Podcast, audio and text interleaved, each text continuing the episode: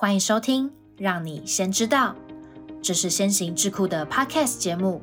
我们将和你分享有关职场趋势、数位转型、数位分析与商业管理等相关议题。如果对我们的主题感兴趣，欢迎留下你的想法，别忘了分享给你的亲朋好友。请戴好你的耳机，我们的节目即将开始。大家好，欢迎收听《让你先知道》，我是今天的主持人先行智库的 Dylan。本集的单元是先来聊聊为什么越来越多商务人士都在使用 LinkedIn 做业务开发与数位行销。在过去两年多来，疫情已经大大的影响了我们许多商务开发的方式。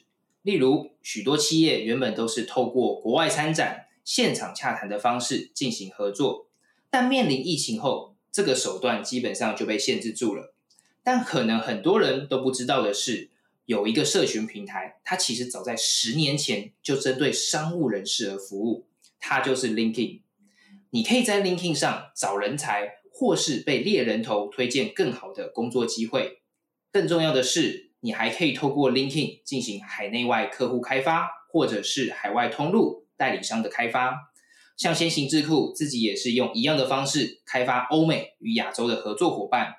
你可能会好奇，在台湾适合商务人士使用吗？一开始想经营 LinkedIn 的时候，有没有一些小撇步？还有如何进行商业开发？今天我们特别邀请先行智库执行长苏淑平 Steve，同时也是台湾外贸协会的国际行销特聘顾问，为大家介绍这个全球八点五亿人都在使用的社群平台。让我们欢迎 Steve。嗨，各位听众，大家好，我是 Steve。想请问 Steve，你一开始使用 LinkedIn 的契机点是什么？我那时候我在微软的 EPG 任职，那主要是担任云端的销售业务。那我们在美国呢，就在研究哦，除了面对面的销售，是不是有其他的销售方式？于是我们就去研究我们的竞争对手啊，例如像 Google、IBM，他们是如何做销售的。后来就发现呢，原来在 LinkedIn 可以加速销售的速度，而且可以增加成交的这个金额。那我们在全球就推了一个 Sociable Program，所以我们在每一个地区就希望从不同的部门去挑选种子员工做测试。啊，那时候我刚好在 EPG 任职，所以我就变成是部门的这个代表，就参加了我们这个 Sociable 的启动会议。那我还记得。当时的我们专案负责人的前两页的简报，哦，就告诉我们说：“小编别忙了，FB 就是要你投广告。”所以我们就希望透过所谓的 linking 这样的一个销售方式，在不增加广告行销费用预算的状况下，还可以得到更多的客户。可是那时候我们都很好奇，说 linking 不就是找工作的吗？怎么拿来做业务开发？没错，没错，没错。嗯，加上我自己又是工程师出身的。所以呢，就会想多了解一点，这到底是如何做到的？那后面的时代就让我很惊艳，怎么惊艳呢？他就做了三个比较。那第一个是微软跟其他竞争对手的业绩达成率，那第二个是微软的业务有用 linkin 跟没有用 linkin 我就发现很有趣，有用 linkin 的业绩达成率都超标，甚至还有人可以达到百分之三百啊！百分之三百，对，百分之三百就代表怎么样？奖金领到爽，所以这时候我就会有兴趣了，就来了解这个 program，于是就加入了这个 program，就说哇天哪，原来 LinkedIn 真的可以做业务开发哦，所以也就是说，他们要业务们当自己当一个自媒体小编，然后呢进行业务开发的意思。没错，因为我们以前在做业务，说哎，那不是行销部门的事吗？没错，没错，对啊。那我以前是行销部门的主管嘛，那我又说奇怪，怎么业务来做？行销的工作，但是我觉得就是 nothing to lose，反正多学一个技能没有什么不好。OK，没错。好，刚刚 Steve 有提到，其实呢，过去在做社群小编这个工作都是行销部的人员要做的，但是呢，微软却用另外一种方式，他们却让业务去当他们的社群自己的小编，而且呢，可以达到什么样的成绩？他们可以达到百分之三百的业绩达标，真的是非常非常的夸张。那我这边想另外问一下 Steve，那 LinkedIn 到底是一个什么样的社群平台？你甚至在过去的分享都有提到，全世界的每个人都可以透过六步以内认识你想认识的任何一个人，那真的有这么神奇吗？好，我先讲一下 LinkedIn 到底是什么样的平台哦。一般的人可能会把它当做像一般的人力银行平台，像一零四一一找工作的。嗯没错，那其实呢，LinkedIn 呢还提供了三大解决方案。第一个是招募的，也就是用 LinkedIn 来找人。好像我们自己先行智库就有两位伙伴是透过 LinkedIn 找到的。那第二个呢，就是拿来做业务开发的，所以它有一个业务解决方案，你可以用 LinkedIn 快速去找到这家企业的关键联络人。哦这么神奇。Yes，那第三个呢，主要就是拿来做行销广告投放。那我们以前都会用 Facebook 啊，或用 Google 做广告投放，但是因为 LinkedIn 早期是在找工作的，所以它的顾客的资料比较完整，是而且比较详细。更重要的是，很多的老板都在用 LinkedIn 哦，所以呢，它还可以拿来做广告投放，所以它提供了这三大功能。那你刚刚有讲到说，可以透过六个人哦找到哦。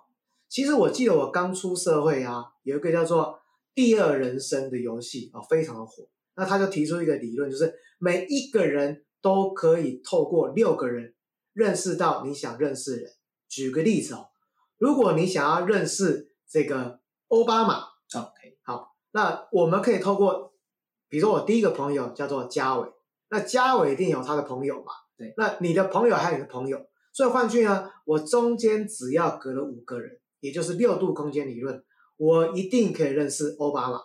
概念上是这样，可是到了 LinkedIn 是这样哈、LinkedIn 我们在使用 LinkedIn，你会发现有什么一度、二度、三度跟会员嘛？是。所以简单讲就是说，我可以透过朋友朋友的朋友，就快速认识到你想认识的人。那其实，在 LinkedIn 美国有一个教练服务，我相信大家都听过教练，对，但是可能台湾少听过 LinkedIn 教练。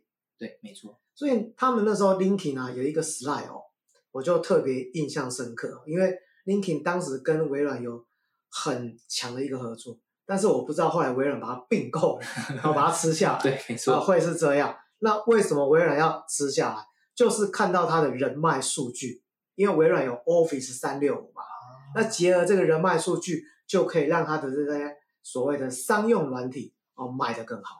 所以都是用商务去绑在一块，不管是社群、工作应用等等，全部都绑在一起。嗯所以他当时呢，就有一页的简报，就是 demo，他怎么约到奥巴马，透过这几个人，他把奥巴马叫来做分享，所以我就觉得天哪，非常的神奇。那我自己也有这样的经验哦。那我不知道各位听众知道亚马逊现在的 CEO 是谁哦，不是贝佐斯吗啊？他其实已经退休了，他已经交给 Andy Jass。？OK，所以如果有上过我 LinkedIn 的课呢，我都会做这个 demo，也就是我透过 LinkedIn 认识了 Andy Jass。所以换句话说，就算你是个 nobody，哦，你也不是一个咖，也没有关系，你可以认识很多企业家。所以其实 LinkedIn 它就是这么的迷人，这么的好用。透过六度空间理论，你可以认识任何你想认识的人，开发任何的市场。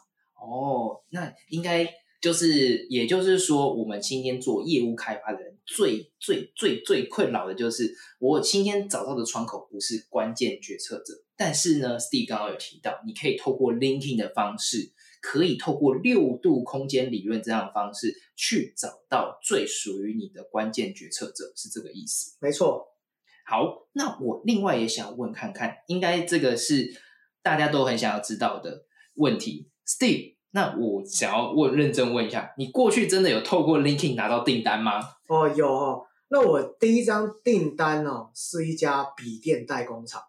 哦，那时候我去谈一个这家笔电厂在印度设厂的呃云端专案，哦，会是这样。那其实我只跟客户见了一次，可是就很有趣哦。我发现我去见的这个客户啊，他就会来看我的 LinkedIn，而且我发现不是只有这家客户，那我也跑了很多的这些笔电厂，是那或者是工业电脑，我发现这些研发主管都会来看我的 LinkedIn，于是呢，我就直接透过 LinkedIn 主动敲他。哦嗯那那时候我的对手哦是现在的这个 AWS，也是我们的竞争对手。对，那我就透过 LinkedIn 跟他聊天，然后呢拿到了 AWS 的相关资料，于是呢我就用 LinkedIn 做了一张比较表，是，然后呢做了微软的云端跟 AWS 云端的比较表，提供给客户。所以这个案子其实没有跑很久，大概两个月不到就把这样单子收回来了。这是我的第一个透过 LinkedIn 做开发。那其实我还有一些案子哦，大概是上百上千万哦，非常大。那有时候呢，你可能要拜访的部门超过二十个部门以上。对，比如说你可能有行销部，那研发又有很多不同的产品研发部门的处长。那我其实都是透过这样的方式去接触这群哦关键联络人。那我怎么去了解他们呢？首先呢，我先看看他们在 LinkedIn 上面都是怎么去回应别人的文章，这第一个。那第二是我会研究他们都在关注哪一些相关的技术，或者是所谓的公司专业。那为什么会公司专业很重要？就是说，呃，他比如说他是负责工业电脑，或者是他负责医疗器材，那他就会想要知道这一类的公司都在做什么事情，他就会在 LinkedIn 上面做互动，所以我们称为 Social Data。换句话说，我们可以在 LinkedIn 上面。看到他的数位行为轨迹，OK，从这里面去辨识他对哪一个商品、哪一个技术或哪一个应用特别有兴趣。那身为这个业务的我，我们就可以提供相对应有价值资讯给他。这是我过去的经验。OK，我刚刚听了也会觉得大为震惊。我刚刚看到了三个重点。刚刚 Steve 呢，其实他有讲到第一个。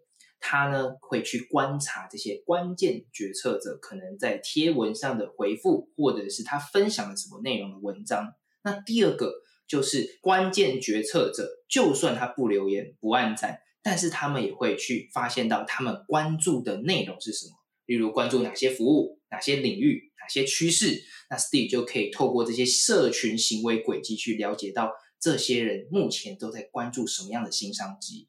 而且刚刚我听到了一个第三点，其实刚刚是一开始 Steve 有讲到了一个关键点，原来 LinkedIn 可以知道谁看你的 profile。没错，哦，它是，所以你就可以从 LinkedIn 上面看到说，哦，今天谁谁谁关注到我，哪个工程师有关注到我，我就可以找个机会跟他有一个社群的第一步的一个契机，这样子。对，因为我不是那种纯业务出身的业务。那我是技术底出身的，所以他们可能就对我这个业务就特别有兴趣，他就会来看我的 profile 嘛。那因为我刚好自己就是从硬体、软体到服务的技术产品经理到业务都做过哦，所以我可以用不同的角度去说明我这个产品、我这个服务怎么帮助客户解决他的问题。举个例子哦，比如说我有一个客户，他是做这种强固型电脑。那这个强固型电脑的公司呢，他想要打入到美国的警察局这个市场。那警察局这市场我可能不理解嘛，所以我就可以去研究一下，在美国这个市场，这种所谓的警用的笔电强固型电脑，它是如何去做使用。所以我就透过 LinkedIn 去收集一些相关的市场讯息，是，然后呢，整合到我当时在微软的一些产品简报里面。那这样时候客户就觉得说：“哇操，你非常有专业，因为你提供我非常多很棒有价值的资讯，可以让他的这个产品美国上市的时间有效的缩短。”这是我过去觉得很好用的地方。了解。那刚刚其实 Steve 有提到另一个关键字，就是他其实也不断的是做招募的，但是还有一个对业务开发最有相关的功能，叫做 Sales Navigator。你的意思是，这个工具不只能帮你找到潜在的企业客户名单，它还可以帮你找到这个企业中最关键的决策者跟 LinkedIn 的联络方式，是这个意思吗？没错哦，呃，各位如果有兴趣，可以在 Google 上面打 LinkedIn SSI，那这个 SSI 讲的就是你的 Social Score，换句话说哦，它很像一个健康检查，我们每一个人在 LinkedIn 上面都有一个分数。如果你的分数越高呢，就代表你可以看到的关键联络人越多，这是第一个哦，帮你做体检，社群体检的概念，没错。那第二就是你的 po 文会更多人看到，这是第二个。那第三个呢，就是更多人追踪，没错。那我们来看到，我们在做业务开发啊，第一个要先知道这家企业的组织图，对，还有不同的联络人。啊，比如说业务、产品行销、是。采购、技术的窗口。那你可能不是只是想要知道窗口，你还希望有 director、manager 的联络资讯，这是第一个 linking 可以帮你找到的关键联络人。那第二个呢，很厉害哦，就是因为大家都会在 LinkedIn 上面做活动嘛，所以它里面有很多的员工数据，所以你可以知道这家公司是不是有在成长，这家公司是不是有在衰退。怎么看这个成长还是衰退？这个很蛮有意思的。哦，我记得哈、我年轻有遇过那个金融风暴啊，那金融风暴就很多公司都裁员。其实当时金融风暴有很多华尔街的这些大银行不是都裁员吗？对，你知道第一个知道的是哪一家公司吗？该不会就是就是 LinkedIn 啊、为什么？因为消息还没有正式发布之前，已经很多人在上面找工作了。所以 LinkedIn 还有一个好处就是买股票非常的准啊，对，这个绝对是第一手第一手的讯息啊。哦，难怪那最近新闻不是说各个科技业都在裁员，所以大家都可以看看现在你关注的那几家科技公司是不是 LinkedIn 上面的员工人数有大幅减少。没错。那第三个就是，呃，在去年我跟那个 LinkedIn 北京有开会，那我们就发现这个大陆那边互联网龙头就是用 LinkedIn 在找海外的经销商，他利用一些关键字去找到海外的经销商跟海外的员工，这是另外在 Sales Navigator 它可以做，因为这是它业务解决方案。那我觉得还有一个很厉害，就是 我很多的学员问我说：“哎，Steve 啊。”我们想要开发一个新的市场，举个例子，印度，印度就很多人在用 LinkedIn，或者是像这种法国啊、欧洲也很多人用 LinkedIn，但是他们对那个市场并不是那么熟悉，所以他们连什么公司都不清楚。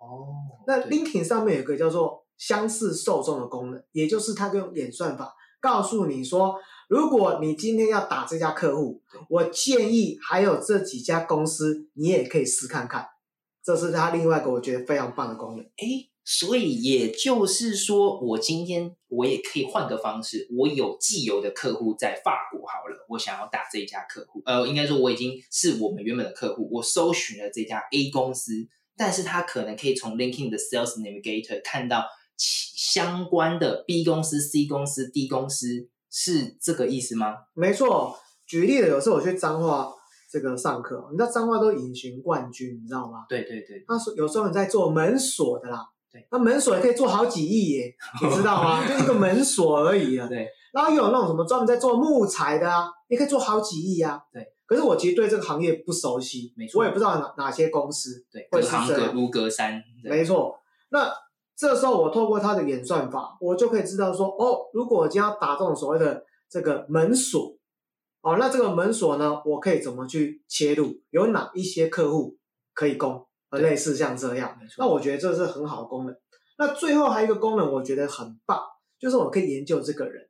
哦，比如说我可以透过这个业务解决方案，知道第一人你对哪一些东西特别有兴趣，嗯然后呢，你是什么学校毕业的，然后你对什么的社团特别有兴趣，啊，你的 interesting 是什么？这个是是非常非常棒的。那这都是刚刚提到的这个 Sales Navigator 业务解决方案，可以帮助销售或行销团队。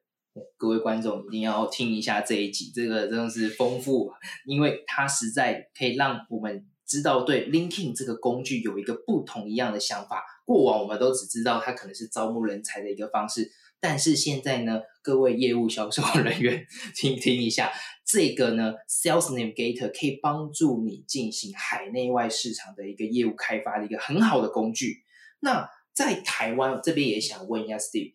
有没有一些知名的单位，它已经有在使用 LinkedIn 进行商业开发呢？因为可能像一些知名的企业大多啦，我们看到的很多专业都是在做招募的。那有没有像台湾的一些案例，它是在进行帮忙呃做海外开发或者业务开发等等的工作呢？好，那用的比较多，第一个就是竹科这些大企业，没错，然后第二个就是内湖科学园区，也非常多人在用。是那除此之外，大概台湾很多的金融业的龙头，哦，或者是制造业的龙头，然后服务业龙头，他们其实都有在做使用。那如果以台湾来说，就是像外贸协会，那外贸协会有很多的会员嘛，对他们是要做出口，那他们其实很多的会员都有在使用 LinkedIn。那另外一个就是电脑工会啊，哎，那电脑工会，嗯，因为电脑工会它常常会协助台湾的厂商做海外曝光嘛，对，他们就会透过电脑工会的 LinkedIn 的 Company Page 协助台湾的这个产业出海。哦，或者是我们不是常会办很多的展览吗？例如像 Computex 啊，对，或者是像游戏，或者是像新创，台湾不是很多新创圈吗？对，没错，那这些新创是要跟海外做一些资源的媒合，对，都可以透过 LinkedIn 来做使用，所以很多的新创就会透过 LinkedIn 来做这个业务开发，甚至有很多的天使创投都会透过 LinkedIn。天使创投，那也就是用刚刚 Steve 这些技巧，然后就可以去 survey 这家公司到底值不值得投资吗？啊，对，因为像我这礼拜都收到三封老外的信啊，他就说这个我们是天使创投，对先行智库的商业模式很有兴趣，看你可不可以来 pitch 一下哦，或者那个第一人你还记得去年啊，就是那个 Garner Group 对不对？也是透过 LinkedIn 嘛，没错，找到了先行智库嘛，对，希望针对我们数位转型来做一个访谈，然后了解我们在提供什么样的服务。没错，没错。OK，而且呢，我之前呢，其实呃有看到 Steve 他有一位他在授课的学员就有分享了一个非常好的一个成功案例，还记不记得 Steve 你有收过？因为你可能教那 LinkedIn 的课程学员太多了，但我也记得说他特别私讯你说他透过 LinkedIn 这个 Sales Navigator 成功的拿下百万订单，不知道 Steve 还记得？没有错，而且后来发现还真的不止一位啊。对，我记得有一次是这样，就是有一个台中的老板啊，他跟我说，他一直很想要跟一个采购联络，但是怎么发信都不理他。哦，因为台湾很多在做开发，就是用海关名单狂发信，但是这个信件常常都是无效的，所以他透过这样的方式，他发现天哪，原来那个采购跟他一个美国的大概合作二十年的客户是好朋友，他现在还知道，所以他说当天晚上这个采购就主动加他。于是他们下个礼拜哦，就安排了一个线上会议，哦，开始介绍他的产品，哦，非常有效，非常有用。哇，那真的是 linkin 这大家赶快要赶快先去下载你的那个 App，然后或者是透过你的那个浏览器，赶快先去开通你的账号。那针对 Linking 这个我们所谓的社群商务名片，如果还没有自己这个 Linking 的商务名片，能不能请 Steve 跟听众分享一下？我们一开始初步我们可以怎么经营 LinkedIn，或者是说我们可以透过哪些管道去学习呢？好，那第一个就是我固定在外贸协会会有一些公开班，哦，啊，包含这个台北、桃园、新竹、台中到高雄，啊，这是第一个。那第二就是我已经把它做成是线上课程，所以在先行学院已经有预录好的线上课程，这是第二个。那第三个就是平常我们会写一些知识专栏。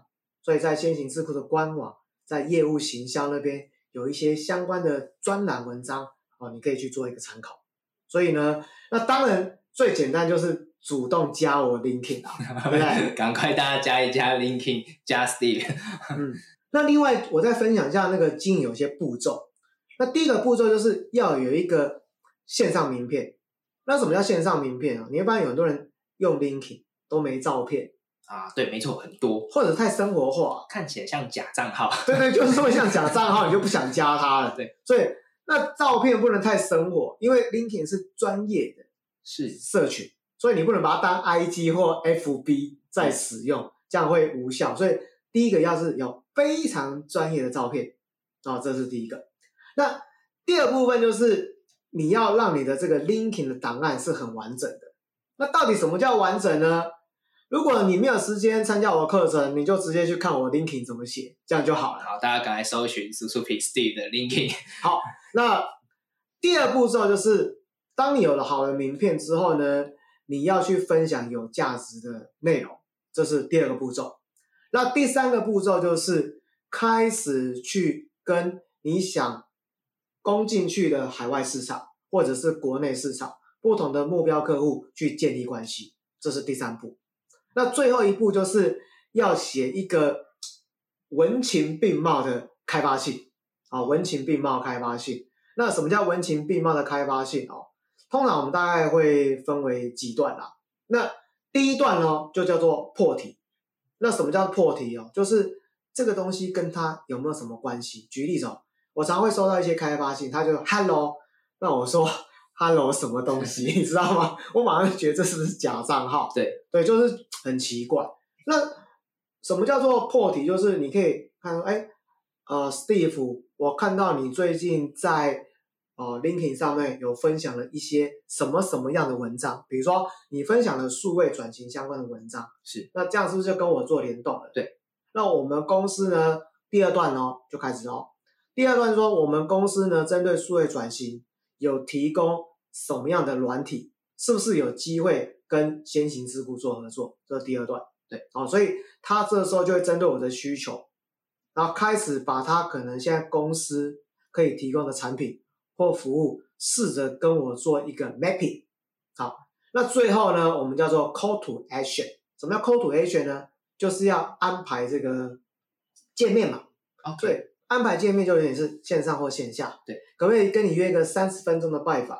哦，不管是实体或线下。那如果说今天台湾厂商你要去德国、美国或者是这个日本参展，这时候你就可以先 linking，先跟他建立连接，然后你跟他说几月几号我在哪里有一个五天的展，我的 booth 号码是几号，欢迎你来找我，我们来做一些现场的洽谈，这会是一个比较好的方法。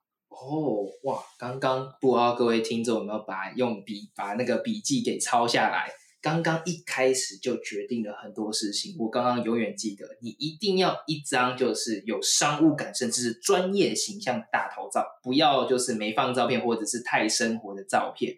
那第二个呢，就是你一定要 PO 一些就是有价值或者是有观点的一些商务内容放在你的 LinkedIn 上面，不要让大家觉得哦，你只是 PO 一些就是一些广告的一些宣传图片。那第三个呢，刚刚就有 Steve 提到。你要怎么写一封文情并茂的开发信？那这个文情并茂开发信，其实呢，就按照刚刚 Steve 这个所有的步骤，基本上呢，你就可以增大大的增加你业务开发的一个新的机会。OK，真的是非常丰富。那我最后想要请问 Steve LinkedIn 除了业务开发之外，还可以运用在哪里？哪个些领域呢？哦，那我觉得大概几段哦。第一个就是可以找到适合的海外媒体。协助你做当地的曝光哦，因为有时候呢，我们在做海外参展嘛，所以可能对当地的市场不是那么熟悉。那当地的厂商可能也不太知道台湾的厂商，所以我们会做一些媒体采购。可是媒体采购的话，我们常常不知道要买哪一家嘛。那 l i n k i n 就是可以找到一些当地的媒体采购的这个管道。那像我自己也常常会收到很多 l i n k i n 开发信，那他就说，那先行智库想不想在亚洲？美国或欧洲做曝光，那另外一个就是你可以把它当做是你的一个数位媒体。什么叫数位媒体？因为有时候做媒体采购非常的贵嘛，所以你透过 l i n k i n 可以有效的降低你的广告费用。好，这是第一个。那第二，我还有个用法，就是我会追踪国外最有影响力的人，比如说有一个叫 Thinker 五十，那这 Thinker 五十就是针对一些 HR 的专家或商业的专家。那他们会发表一些文章嘛，我就会去追踪他们。所以换句话说，有点像是阅读啦，因为我非常喜欢看书嘛。那有时候我在买这些书，我会看那个作者是谁。那这些作者哦，老外哦，大部分都会有 linking，而且是用的蛮勤的。所以呢，我就透过 linking 直接跟他们做联系。所以他们有时候会跟我分享一些我觉得还蛮有用的研究报告。这是第二个我会去做使用的。哇，大家还要听一下，这个运用已经是进阶等级，大家可以听听看。这个是 Steve 的一个精华版。那那 Steve 还有没有？就是你除了这些刚刚的地方，还有什么用途呢？那像我们先行智库就用来去找不同国家的合作伙伴。那通常我们在做一个合约签订是这样哦，就是你要这个合约可能会包含采购啊，包含像财务，然后包含业务主管到 CEO。到 COO 都会经手到，所以我通常就会试着跟这些人全部建立连接。那这样子呢，先行智库在跑这个海外合约的速度就会变得更快。这是我另外一个用法。那如果呢有在追踪我的 LinkedIn，你会发现我最近狂加一堆学生跟年轻人啊。好，为什么？因为我们在做招募啦。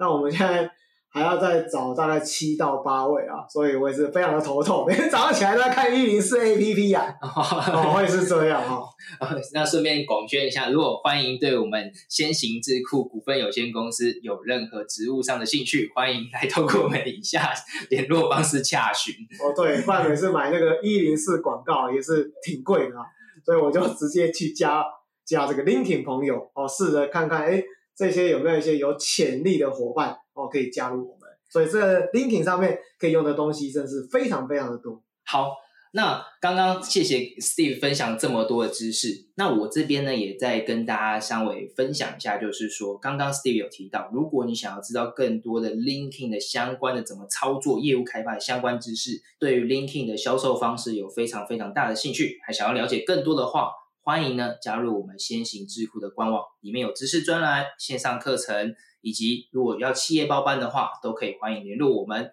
以及呢，最重要的是，赶快去加 Steve 的 LinkedIn 的个人 profile，你会看到里面很多很多可以学习的地方。那我们再次感谢 Steve 分享如何透过 LinkedIn 进行海内外的业务开发，希望越来越多的听众都能在今年透过 LinkedIn 拿到超棒的订单。也欢迎大家追踪我们，一起互动。以上是今天的分享，那我们下次见，各位听众，拜拜。拜拜。谢谢你今天的收听。如果喜欢今天的内容，按下订阅就不会错过我们的下集节目。也欢迎透过资讯栏的 email 分享你的观点，将有机会成为我们下集讨论的主题。那我们就下集见喽，拜拜。